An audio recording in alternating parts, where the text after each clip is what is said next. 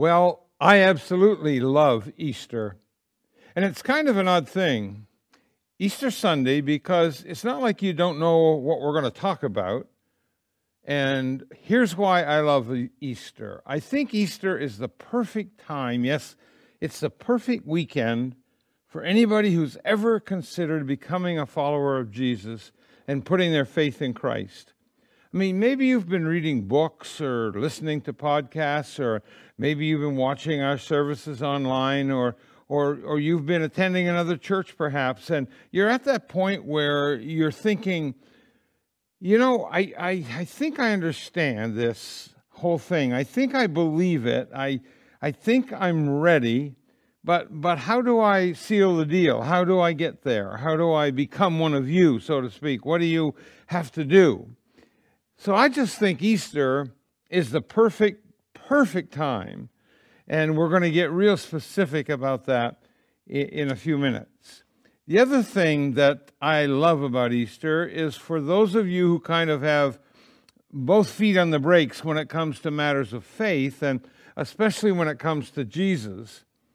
If you are only going to come to church once or twice in a year, and I, I mean in a normal, non pandemic year, we all know about that. Then Easter really is the best weekend for you to attend church because Easter is when we talk about the one thing that addresses and and, and kind of does does an end round uh, end run around all of your objections. And here's what I mean by that.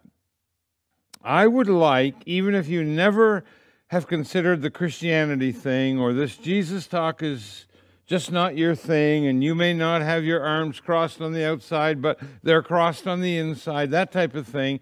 I would like to challenge you to think about becoming a Christian in spite of the fact that you know some Christians, in spite of the fact that maybe you used to work for one, in spite of the fact that maybe you're even married to one, in spite of the fact that you grew up with a bunch of them around you in spite of the fact that you think, well, uh, we're all hypocrites, in spite of your bad church experience in the past, or in spite of the fact that you think there's nothing to all of this, because anyway, it's all just a myth.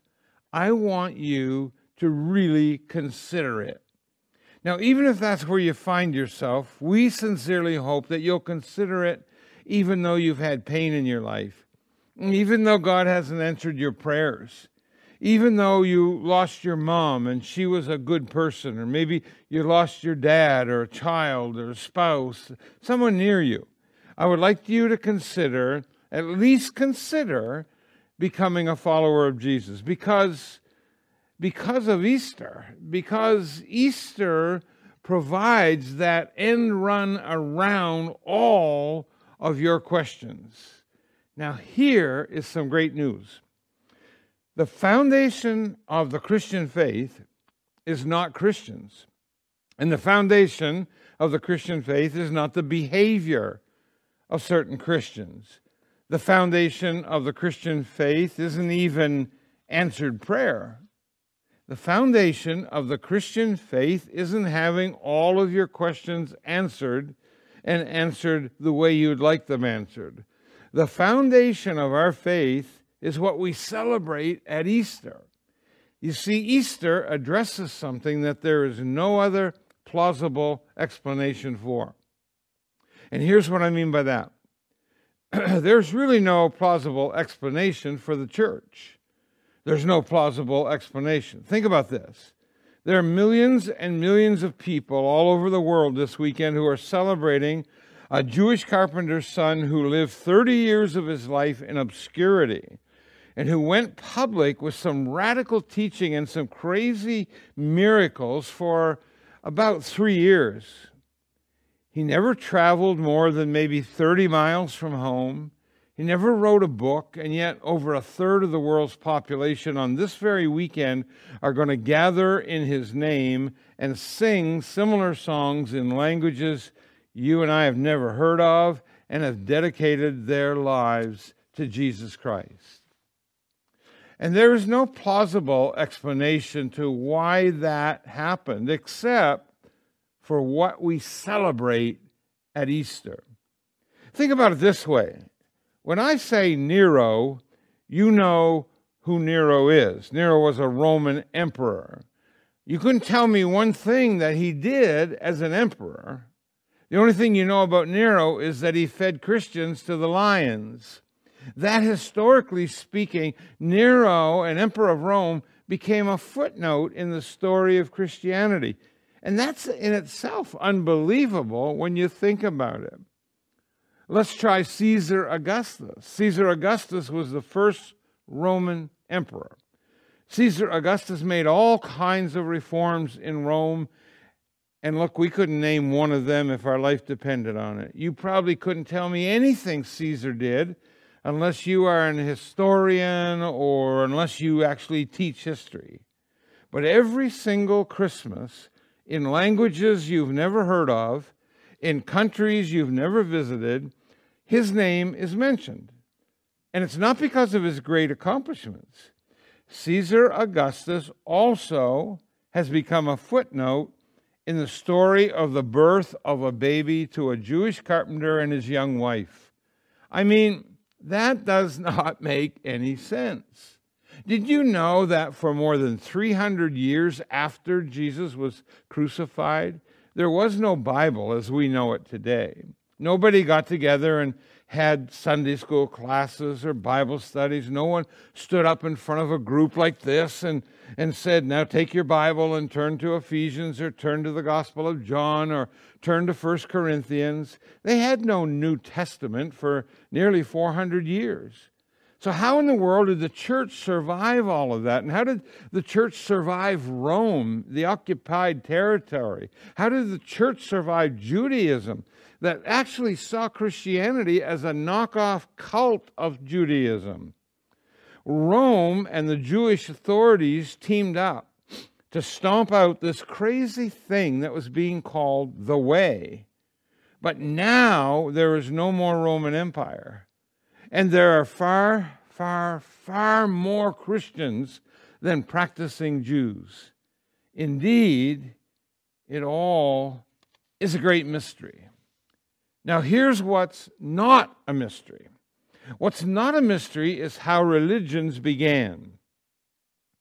And what's not a mystery is how causes and movements began. In fact, there are people who actually study these things things like how do movements begin, or how do cultures change, how do nations shift, or how do values rise and fall within people groups and tribes and, and nations? And it's all pretty similar. There's sort of a, let's call it science to all of this. There are patterns to this. Generally, what happens is there's unrest in a city or there's unrest in a nation, and there are factions and divisions, and then some charismatic type leader surfaces and they introduce change and there's generally an old guard, and there is a status quo who resist it. But eventually, there's enough of that movement among the populace to overturn the status quo and to overturn the old way of thinking. And the new ways of thinking then are ushered in, and this person becomes a hero and a legend and someone whom people admire. And then eventually that person dies, leaves the scene, and people gather around and say, But we need to keep this dream alive. And so those ideas and principles are carried forward into the next generation, and then on into the next generation, and then from there into the next generation. This has happened over and over and over again in human history. This is how the world has changed and keeps changing.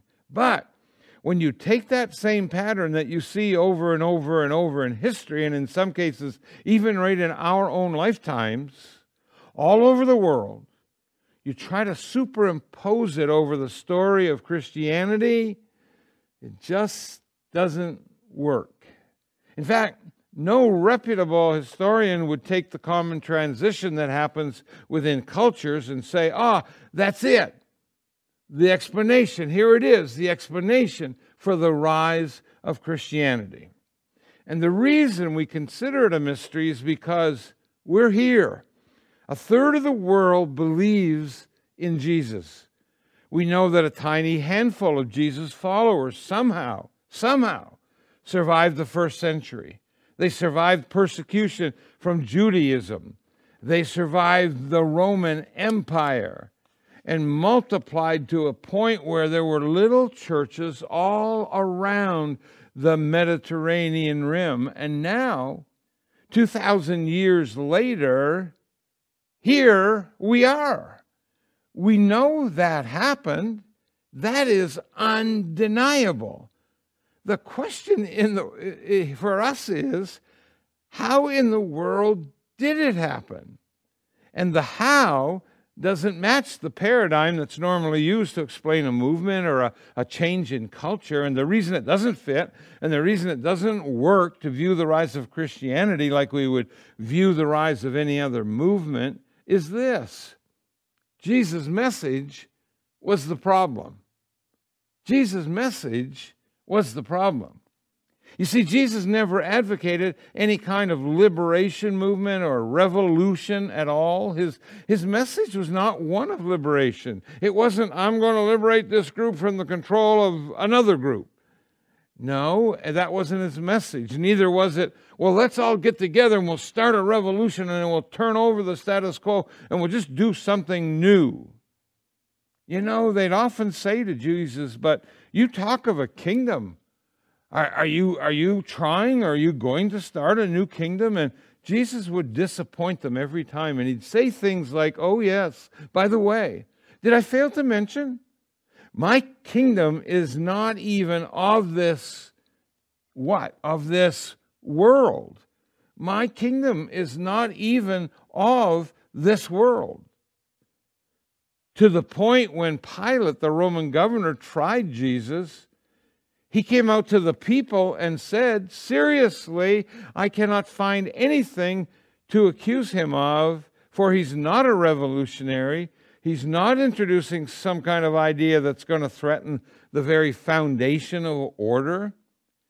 Now, in terms of Judaism, every time they tried to trap Jesus, and they did, Jesus said, No, no, no. I am not trying to overturn Jewish law. That's not why I'm here. I'm not trying to diminish the Jewish traditions of faith. I'm actually here to take that law and actually raise the standard. There's no talk of an insurrection, there was no talk of liberation. He was not a revolutionary trying to introduce something brand new. The other problem with Jesus' message was that Jesus' message was all about Jesus. And this set him apart from everybody else who ever came along, and this was a problem. He never asked his followers to trust in his ideas.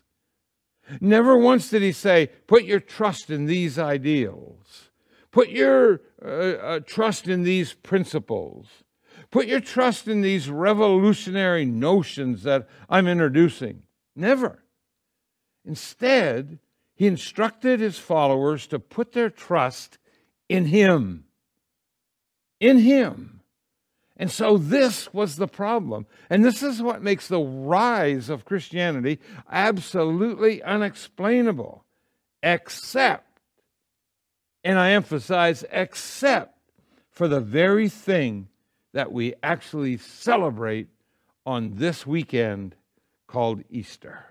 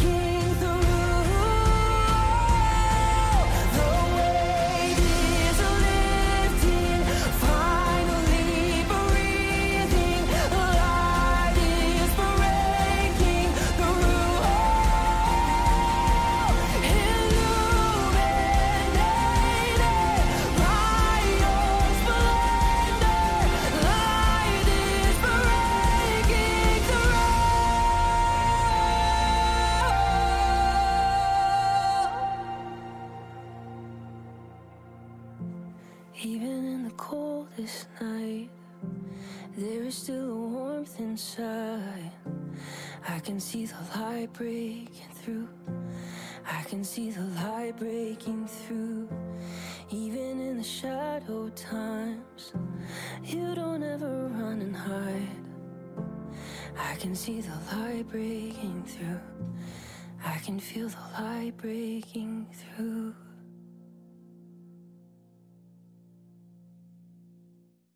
When Jesus first walked onto the scene into the public eye, John the Baptizer was baptizing in the Jordan River, and John looks up and he sees Jesus approaching, and here's what he doesn't say. He doesn't say, Behold, the one who's going to explain to us about the Lamb of God who will one day take away the sin of the world. He doesn't look at Jesus and say, Behold, here's the person that's going to explain how to be forgiven.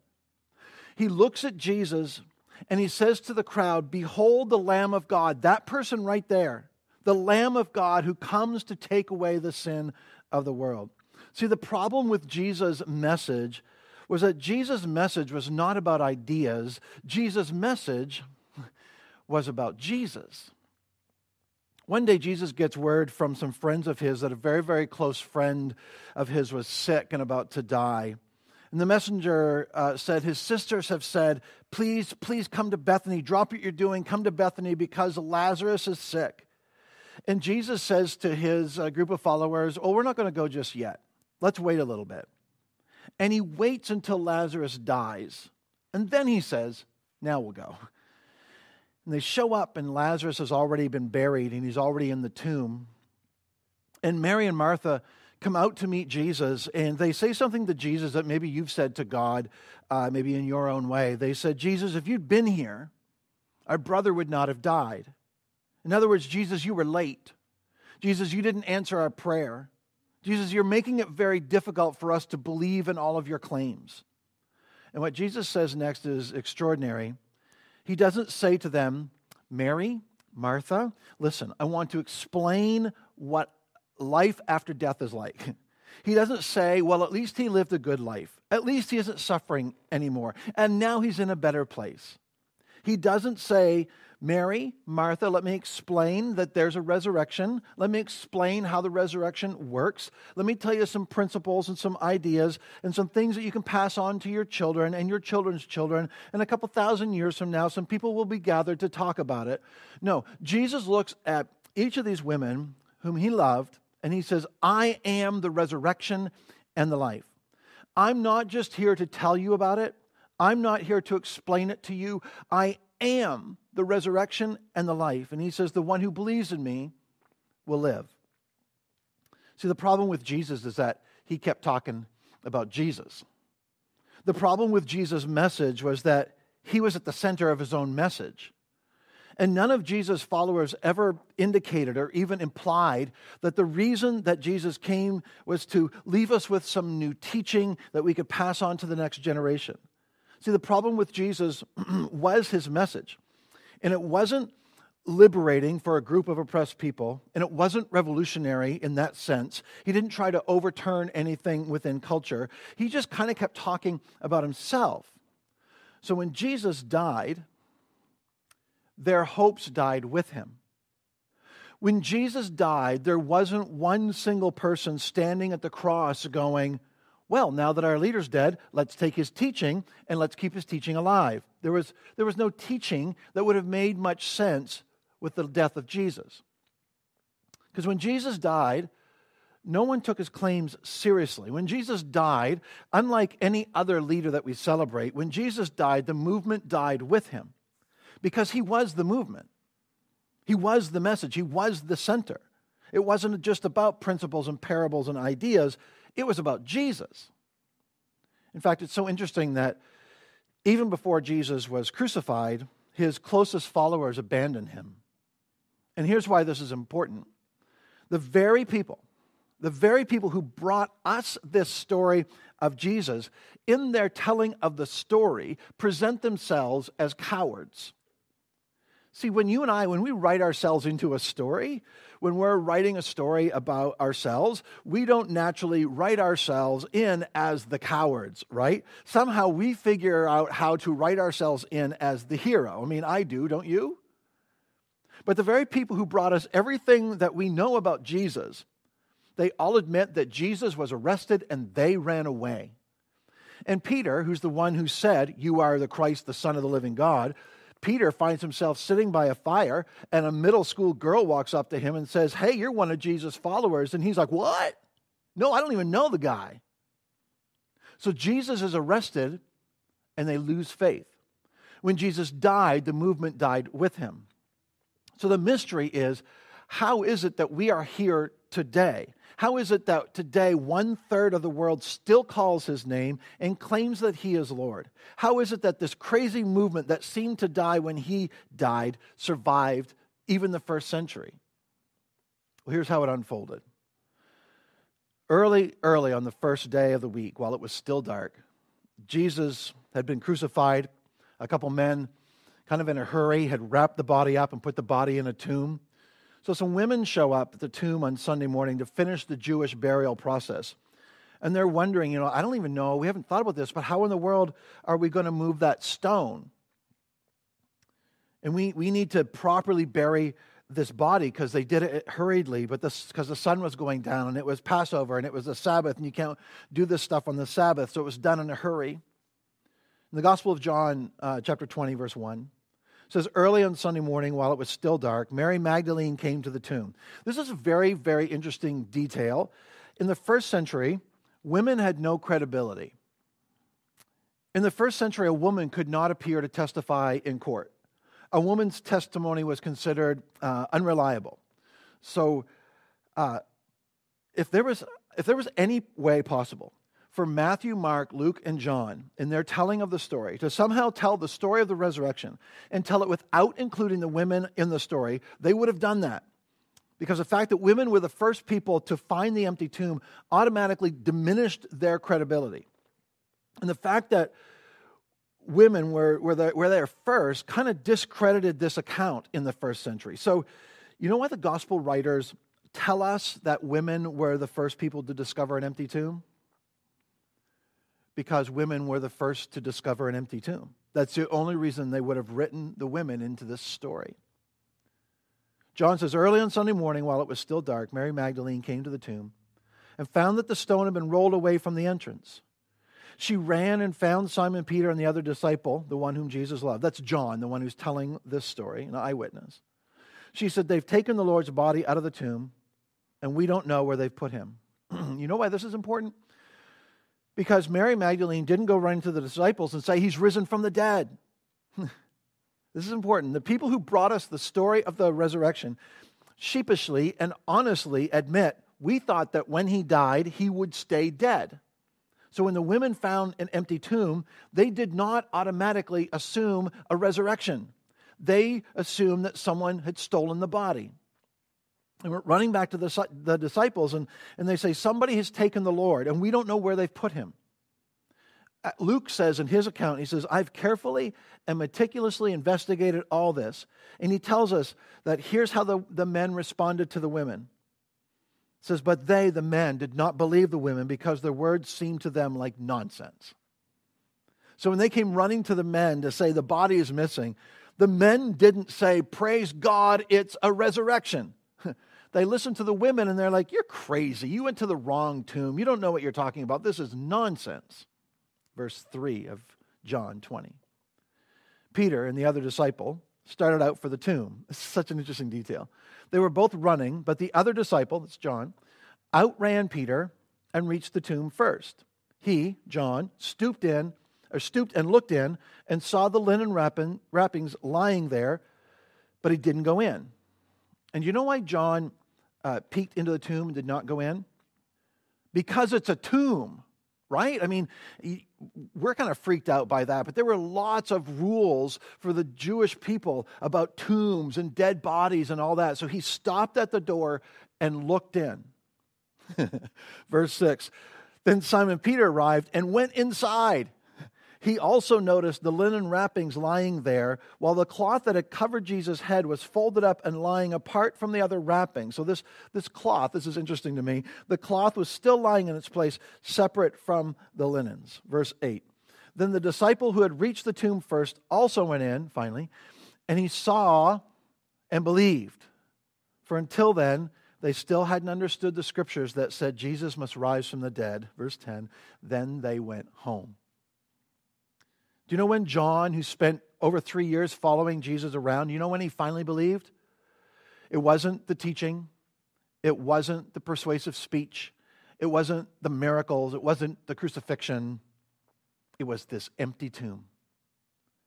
Jesus' followers re engaged with the message of Jesus, not because the message of Jesus uh, was so compelling on its own, not because of the crucifixion of Jesus. Jesus' followers re engaged because of someone they saw, the resurrected Jesus. This is fascinating. After Jesus rose from the dead, suddenly these cowards, these men who didn't even expect a resurrection, these men who went and hid, now they went out into the streets of Jerusalem and they began to preach and teach. And they didn't preach and teach the principles of Jesus. They didn't preach and teach the parables of Jesus. They didn't preach and teach even the love of Jesus. They didn't preach and teach anything Jesus taught. The book of Acts tells us what happened after the resurrection. It says they went into the streets of Jerusalem and they had a four point message. Point number one, you killed him. so they're talking to the people who are actually there saying, Crucify him, crucify him. So you killed him, number one. God raised him, number two. We've seen him, number three. And number four, now say you're sorry. Repent. So this was their message. You killed him, God raised him, we've seen him, now repent of your sin. In one of his messages, Peter said it this way this is the Peter who ran away, the Peter who denied knowing Jesus. This is Peter who was afraid to be associated with Jesus after the crucifixion. He says now with all this boldness, you, you killed. So these are men who were, who were there as part of the crucifixion, part of the trial. He says, You killed the author of life, but God raised him from the dead. How do we know? We are witnesses of this. See, the reason this is the best weekend Maybe for those of you who've been considering becoming a Jesus follower, the reason this is the best weekend to finally decide, you know what, instead of hoping that if I ever see God and if there is a judgment, you know, that I'm going to tell God how good I was, how hard I tried, how much I promised, because I've sort of rehearsed this speech, right? If you've ever considered that perhaps you need to place your faith in what Christ did on your behalf, I just say this is the weekend to do it. Because the resurrection of Jesus solves history's greatest mystery, which I think is how did the church survive? I mean, how did the movement begin? How did the movement move through the first and second and third and fourth into the fifth and sixth centuries, even to today? How did it survive? Because when Jesus died, there were no believers. When Jesus died, the movement died. And what re engaged his followers with his teaching wasn't his teaching, it was his resurrection. And the resurrection of Jesus Christ not only solves history's greatest mystery, the resurrection of Jesus, more importantly, punctuates the point of his crucifixion, which is the forgiveness of sin. So here's what this means for us it means if you are a Christian, your hope is not in vain. It means that when Jesus said, I am the resurrection and the life, it means there is a resurrection and there is life. Peter, Andrew, James, John, Matthew, and James, Jesus' brother, show up on the other side of the resurrection and they say, We believed. And then we didn't believe, but we believe again. Not because of what he taught, but because we saw a resurrected Jesus.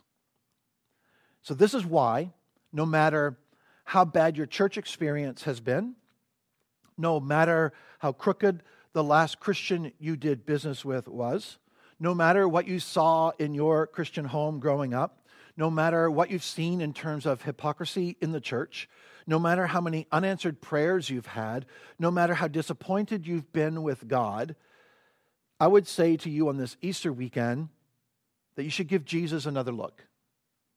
Not because of what he taught, but first and foremost because he claimed to have died for your sin. And then he rose from the dead, and the resurrected Jesus was seen by over 500 people at one time. And the people that re engaged with the message of Jesus after the resurrection, most of them died as martyrs. And they died not for what they believed, they died for what they said they saw a resurrected Savior. So if you've been on the fence, you've been thinking about it, you've been considering, I just want you to know I don't think there's any better time than right now. So I'd like to invite you to join me in a prayer. This prayer doesn't make you a Christian. This prayer is simply expressing to God God, I believe that Jesus is your son. Just like Peter said. I believe that when he died, he died for my sin. And now I'm going to transfer all of my trust from me and whatever else I've been trusting in to what Jesus did on my behalf. I'm placing my faith in Jesus for the forgiveness of my sins and a restored relationship with my Heavenly Father. The scripture tells us, and the New Testament writers who, who knew him tell us, For God so loved the world that he gave his only son, that whoever believes in his ideas, no. His teachings, no. His revolutionary thoughts, no. Whoever believes in him or trusts in him will not perish, but have eternal life. And we know that not simply because he was a good teacher. We know that not just because he was crucified. We know that because he was raised from the dead and was seen. So I want to invite you to pray this prayer with me. You can pray with your, eye, uh, your eyes closed, with your heads bowed, with your eyes open. It doesn't matter. You can change the words. You can pray this silently in your heart. Would you say something like, Heavenly Father, I believe that Jesus is your Son. I believe that when he died, he died for my sin. I believe that he rose from the dead and was seen. In this moment, I place all of my faith in his death on the cross as the payment for my sin. Come into my life. Thank you for making me part of your family. I want to spend the rest of my life as a follower of the Lord Jesus. Heavenly Father, I pray for all those who in this moment have decided that they would seal in their own hearts this decision. I pray it be something that they would never forget.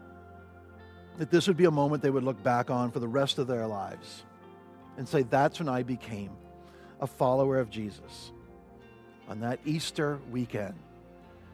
We pray all this in the matchless name of your Son, Jesus.